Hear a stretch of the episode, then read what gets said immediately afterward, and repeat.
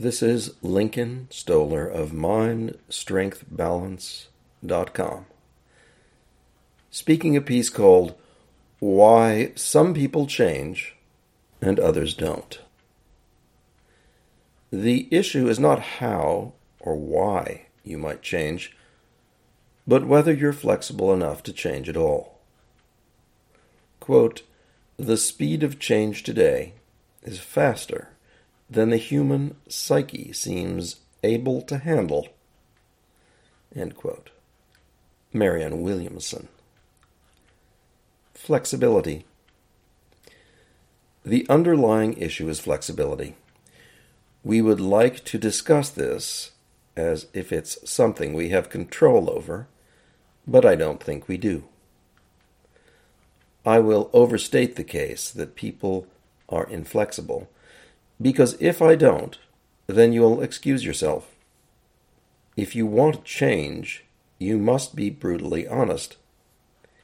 Change involves your full participation and alterations of all aspects of yourself. There are no small changes. If you don't put everything on the table, nothing happens.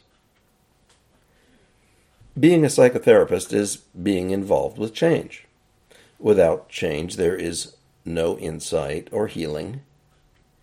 You can tell you're approaching change when many issues reduce to a smaller number of core issues. As you focus on core issues, they come out from hiding. It can feel like things are getting worse. There's a difference between being reductive and making things clear. Reduction collapses issues in on themselves. It encircles issues and puts small boxes inside large boxes. Reduction simplifies by equating things. Clarity simplifies things by clearing away what does not matter. Rather than equating things, you're eliminating things. You're left with what's at the center, and it often isn't pretty. Even then, issues try to hide, or you hide from them. You are the active agent of change, and you are evasive. Most people are partly evasive. A smaller number are completely evasive. And a smaller number still are ready, willing, and able to change. I deal with all of these people. And when faced with their core issues, it quickly becomes clear which group a person is in. Anxiety spreads widely across a person's landscape so that many things can make you anxious. Dealing with each anxious situation by changing your thoughts and reactions has no benefit. Anxiety is not the problem. The problem is what causes it, and resolving some original conflicts may cause many anxieties to disappear. Subjective problems are not in the realm of objective medicine, but they're not entirely intuitive either. They are real problems, they're just not scientific. Therapists will dismiss as delusions the reasons behind your anxieties, while intuitives will embellish them as central causes in some spiritualist sense. They're both wrong. There is a middle ground. Explaining that your anxieties don't make sense is reductionism. It says that either your anxieties serve what you believe is a purpose or they're misconceived. Resolving your trauma is simplifying. It shifts the weight of your identity onto another foundation. The difference is that reducing doesn't require change because you remain the same. Finding clarity means you let go of an aspect of yourself and you see the world from a new perspective. As a result, you become a different person. Voices. I speak to myself with other people's voices. People I know, and whose ways of thinking I respect, will explain to me how I should understand a situation. This isn't entirely a matter of thinking or feeling, because I rarely remember what they say. I may remember later, but I rarely remember at the time that they speak to me.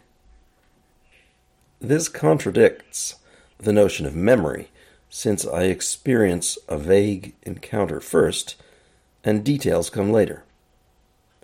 I suggest that this is the signature of real change.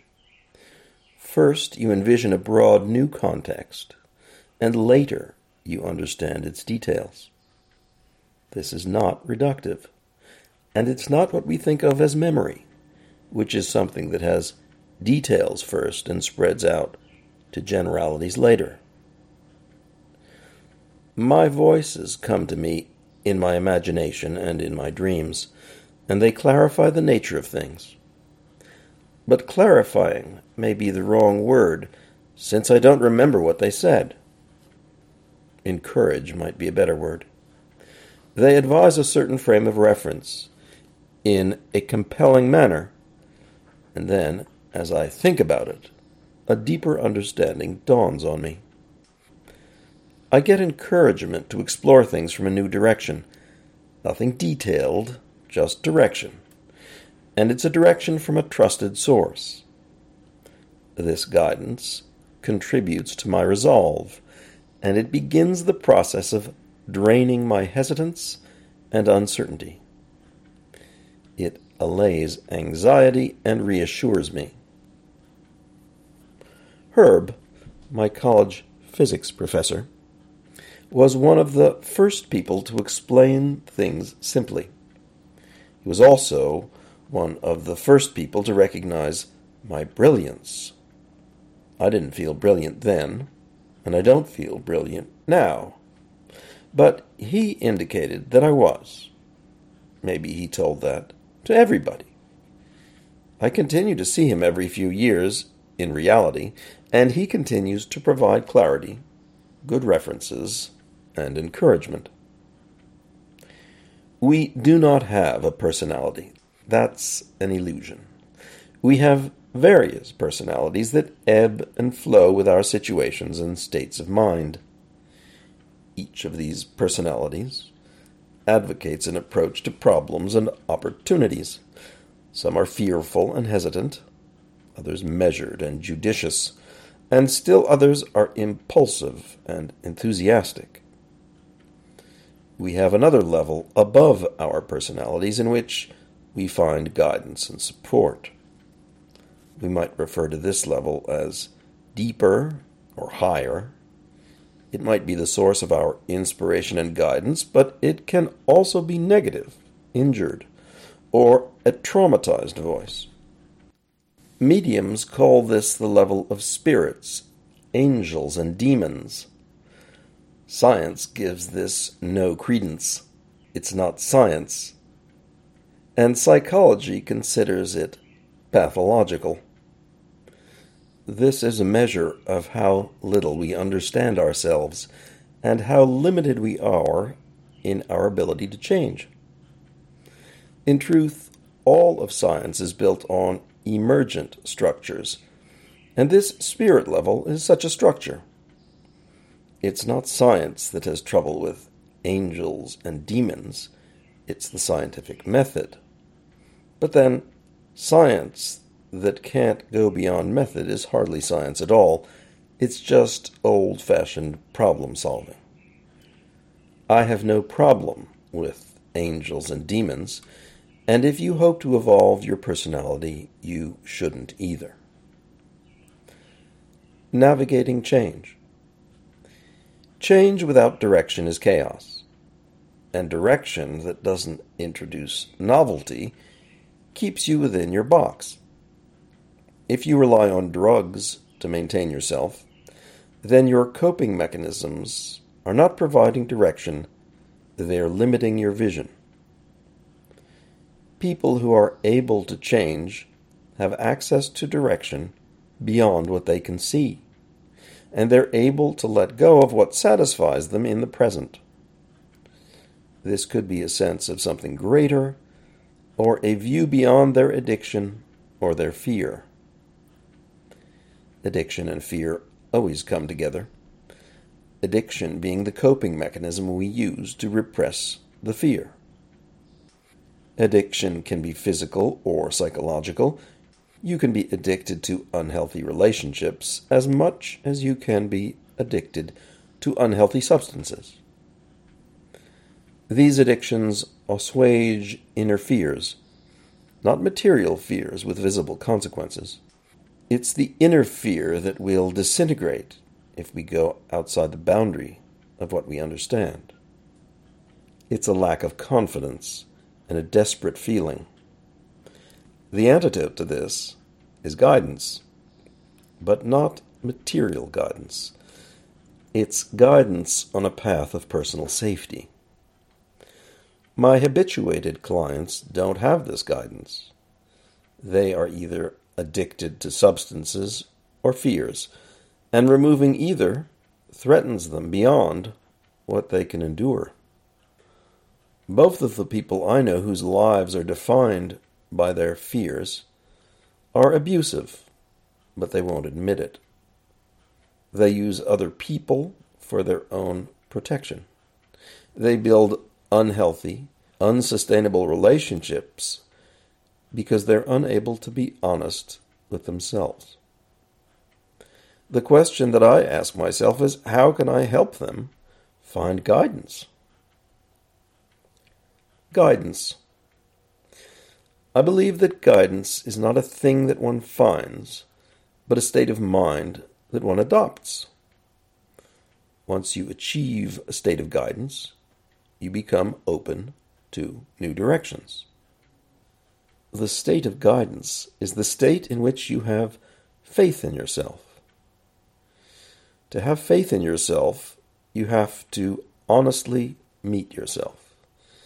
This means see yourself honestly, both in terms of what you intend and how you affect others, and it also means coming to terms with your past.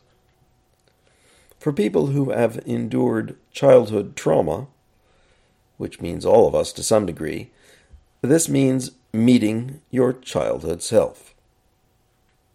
It's important to know that resolving childhood trauma does not require reliving it. The trauma you carry now is not an old event. It's a still active template for thought and behavior. You don't need to re experience your trauma which you can't do accurately in any event. Rather, you need to bring old memories of pain, weakness, and vulnerability into your current context of security, ability, and resilience. The problem my addicted clients, friends, and family members have is that they have not built a current context of stability and they are not resilient.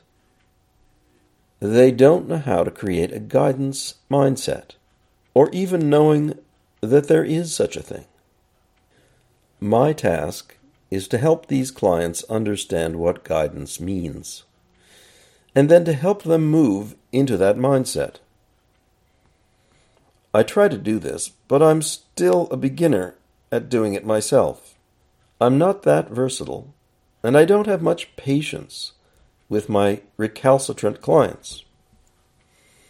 From my point of view, honesty comes first. It's primarily honesty in recognizing your needs and intentions. Secondly, it's honesty in recognizing your effect on others. If you're abusive, then you must first see your own deceptions and then see beyond them. This is partly intellectual, partly emotional, and partly neurological. Neurology.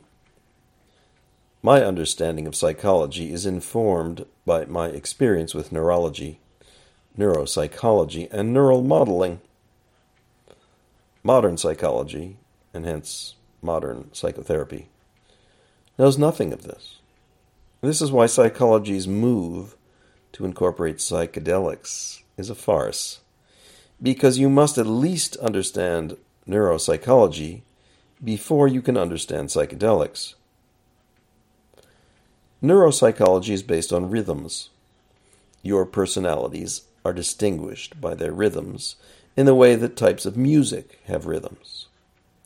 Going from punk rock to classical music is not just a change in style, it's a change in state of mind. Melodic rhythm is the arrangement of notes in time, regardless of the notes. Harmonic rhythm is when the chords change, not when the notes change.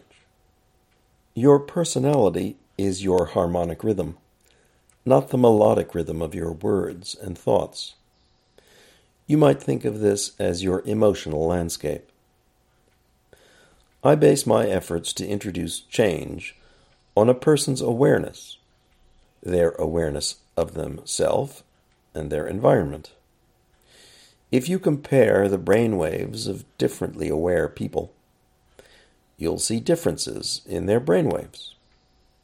The brainwaves are a signature of how we pay attention, which determines what we're aware of and how we assemble our thoughts.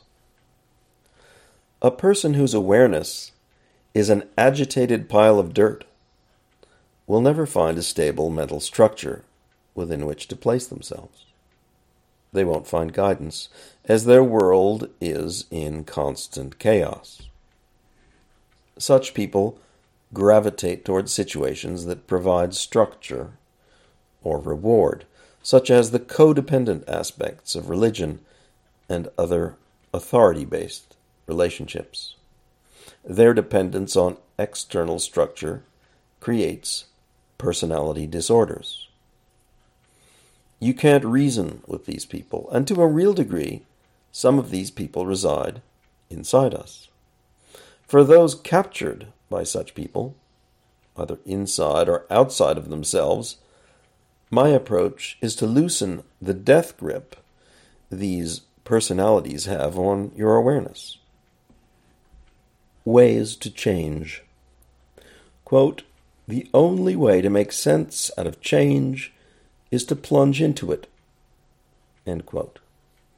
Alan Watts. There are three ways we can change awareness. First and easiest is hypnotherapy. This is simply dropping one's frequency to the lower ranges of one's awareness. This means discarding vigilance and opening somatic and sensory awareness to your body and your imagination. This allows people to clear the deck and rebuild their personalities, albeit temporarily. It's my hope that with practice, a person's better adjusted states of mind can take sufficient root to prevail outside of hypnosis. Hypnosis is similar to dream work and psychedelics, but easier. Dream work takes concerted effort, and psychedelics take practice and mastery. But if you can't advance with hypnotherapy, then I don't think you have much chance of making progress in either of these other two modes. A second method is cognitive therapy. This is the basis of all currently popular psychotherapy, and it's weak. It's based on behaviorism. And the idea is that if you can change your intentions, you can change your awareness. It's a thinly disguised version of the law of attraction. The idea is that you can think your way to other ways of thinking, but you can't. You can only disrupt your way of thinking and hope to find another. This short term approach also fails with the law of attraction. It works only as long as you can sustain it. Lacking something more attractive, you return to your old ways, either through reward or rationalization. I use argument to inject chaos. With enough chaos, the pre existing order no longer makes sense. Science is useful here because people believe it, but it makes little sense. I'm not trying to change your sense of what's reasonable, but to dissolve it. You'd be surprised at how refreshing this can be. The third way of changing your awareness is with brainwave training. This is easy and effective, but unknown, unrecognized, and expensive. The best way to do it is with neurofeedback, and that's still out of reach as an affordable modality in the remote therapy setting in which I work.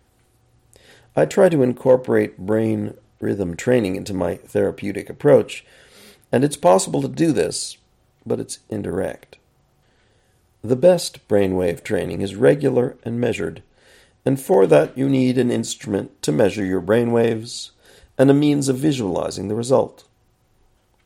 Some home based devices exist, like the Muse headband and various alternatives, but they're not designed for therapeutic use at the lower price levels. And we still don't know how to use them to address many higher level issues. Still, if these devices can help you understand and control anxiety, vigilance, and tension for $400, they might be worth it. They really should be available at half that price. There are other therapeutic approaches to change, such as movement, diet, mindfulness, yoga, self expression, illness, crisis, massage, and life. Hypnosis, reason, and brain rhythms are the three I use most, but I involve myself with as much as possible. If you'd like to learn more, then you can contact me through my website at mindstrengthbalance.com. And if you'd like to read this piece and print it and see its references and pictures, then go to my webpage and navigate to the Articles tab, and you'll find this post titled Why Some People Change and Others Don't.